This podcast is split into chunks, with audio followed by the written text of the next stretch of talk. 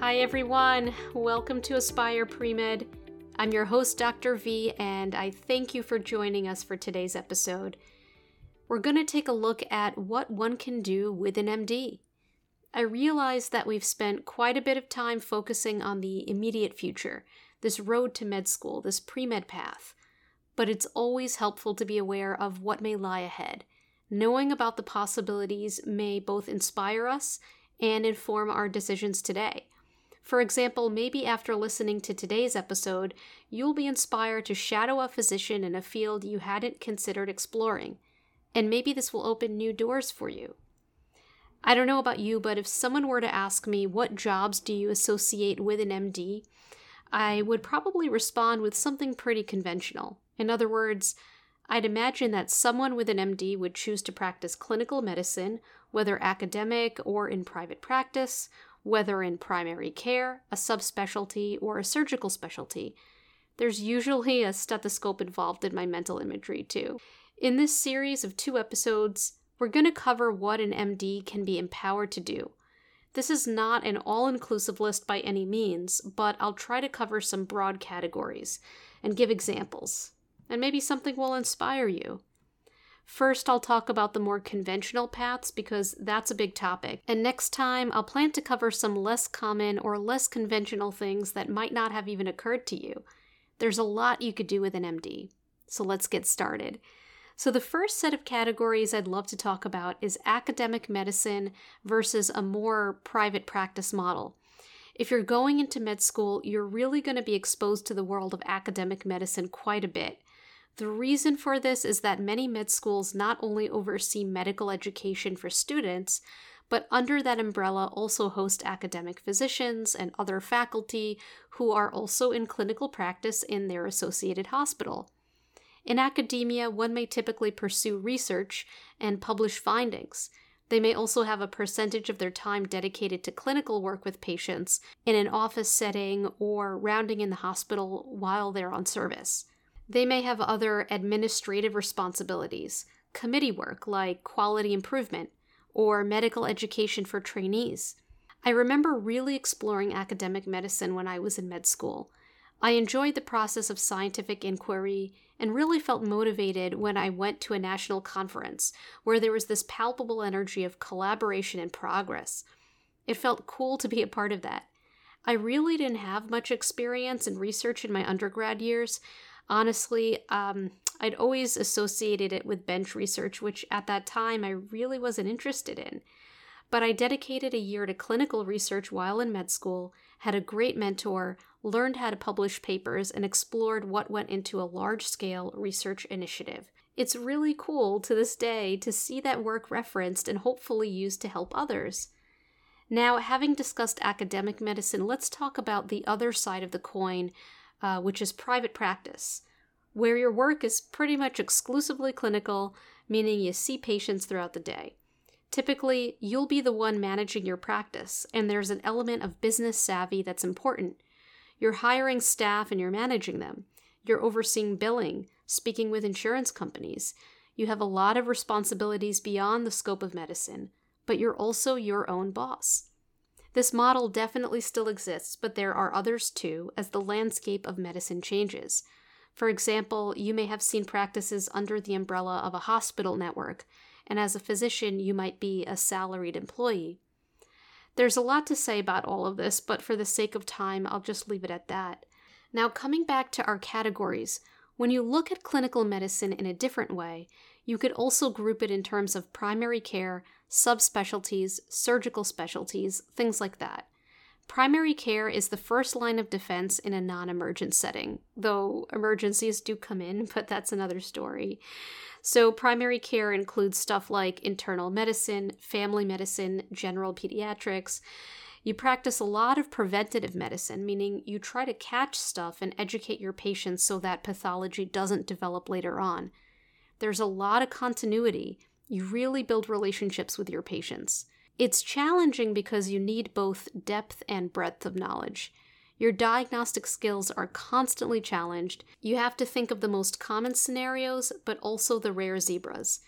On the other side of it, you have surgical fields. General surgery, for example, neurosurgery, ortho, things like that, where you're primarily in the OR, though not exclusively. There's this in between category, too. OB-GYN, or obstetrics and gynecology, is thought of as primary care, and especially if you're interested in women's health, is worth exploring. But what's unique about this field is that there are also surgical components to what you do. Think about delivering a baby via C section, for example. There are a handful of fields that give you a combination of both managing patients medically in an office, but also may involve time in the OR. For example, ophthalmology and ENT. Separate from all of this are diagnostic fields like radiology and pathology. In radiology, you use imaging to try to figure out what's going on with a patient. Pathology is a fascinating field in which, both on a microscopic and macroscopic level, you're solving medical mysteries. You often see collaboration among these fields. For example, an interventional radiologist might take a tissue biopsy from a patient, and the pathologist who examines that specimen will inform the medical team of the findings. Is it benign, precancerous, or cancerous, or something else entirely? Now, moving on, there are other standalone fields that I'm not sure how to categorize, like neurology, radiation oncology, etc., but again, in the interest of time, I won't give comprehensive lists here. Now, big picture, some of these fields require a lot of face time with patients, while some have very limited patient exposure. I know for me, I'm actually an introvert, so I love what I do. But after a day of seeing patients and calling families, I know I need that me time at the end of the day. But I still really do enjoy those interactions. Some of these fields are also very procedural and are associated with quick thinking and rushes of adrenaline, like in the ER or in the ICU, for example, while others involve more mulling over and formulating a diagnosis, assessment, and plan over time as more information comes in, like hematology. The latter is more my jam, but a lot of my closest pals are ICU folks, so maybe opposites attract. the other thing to note is that with each of these fields, you can subspecialize and really carve out a niche for yourself. This requires more training. In other words, after residency, many subspecialties require additional years of fellowship training. So, for example, after completing pediatric residency, you could go on to practice in general pediatrics, or you can pursue fellowship training, which is usually another three years. Let's say you pursue pediatric cardiology because you're interested in helping patients with congenital heart lesions. After your training, you could go on to practice general pediatric cardiology, or you could pursue more training in one of the more subspecialized areas of this subspecialty, if that makes sense, like heart failure and transplant, electrophysiology, imaging, and so on. There are tons of examples of this kind of subspecializing in medicine. The point I'm trying to convey is that even if you have exposure to one particular field, chances are you can have a very different experience shadowing in a more specialized version of that field. There are so many possibilities. Use your shadowing session and clinical experiences as an opportunity to learn as much as you can about this variety. You do see a lot in med school, but because it's so vast and time is limited, you're only getting the tip of the iceberg and now is a great time to get that exposure. So, there are a couple of approaches to take. If you shadow in one field and there's something you found interesting, try for another experience that builds on that. Maybe in your primary care office, you realize that you really like working with geriatric patients. Find someone who specializes in geriatric medicine and explore. If you're drawn to procedures, exploring surgery is an intuitive approach but consider diving into other fields that are procedurally oriented. You might like the ICU or the cath lab, where you might witness a heart valve replacement performed through a catheter in a blood vessel. But stepping back, my favorite approach as you gain clinical exposure is to consider shadowing in a field you would never otherwise consider. Hear me out, it'll be worth your while. For example, if you're drawn to surgical specialties, Spend some time in the pathology lab where specimens are studied and diagnoses are made. At the very least, you'll be familiar with what happens on the other side, and it might inform your future practice. And you may even find yourself really liking it more than you expected. Anyway, we still have a lot to cover. The scope of this topic is huge, but I hope you find it inspiring. Even with just clinical medicine, there's so much to explore and so much that could be done with an MD.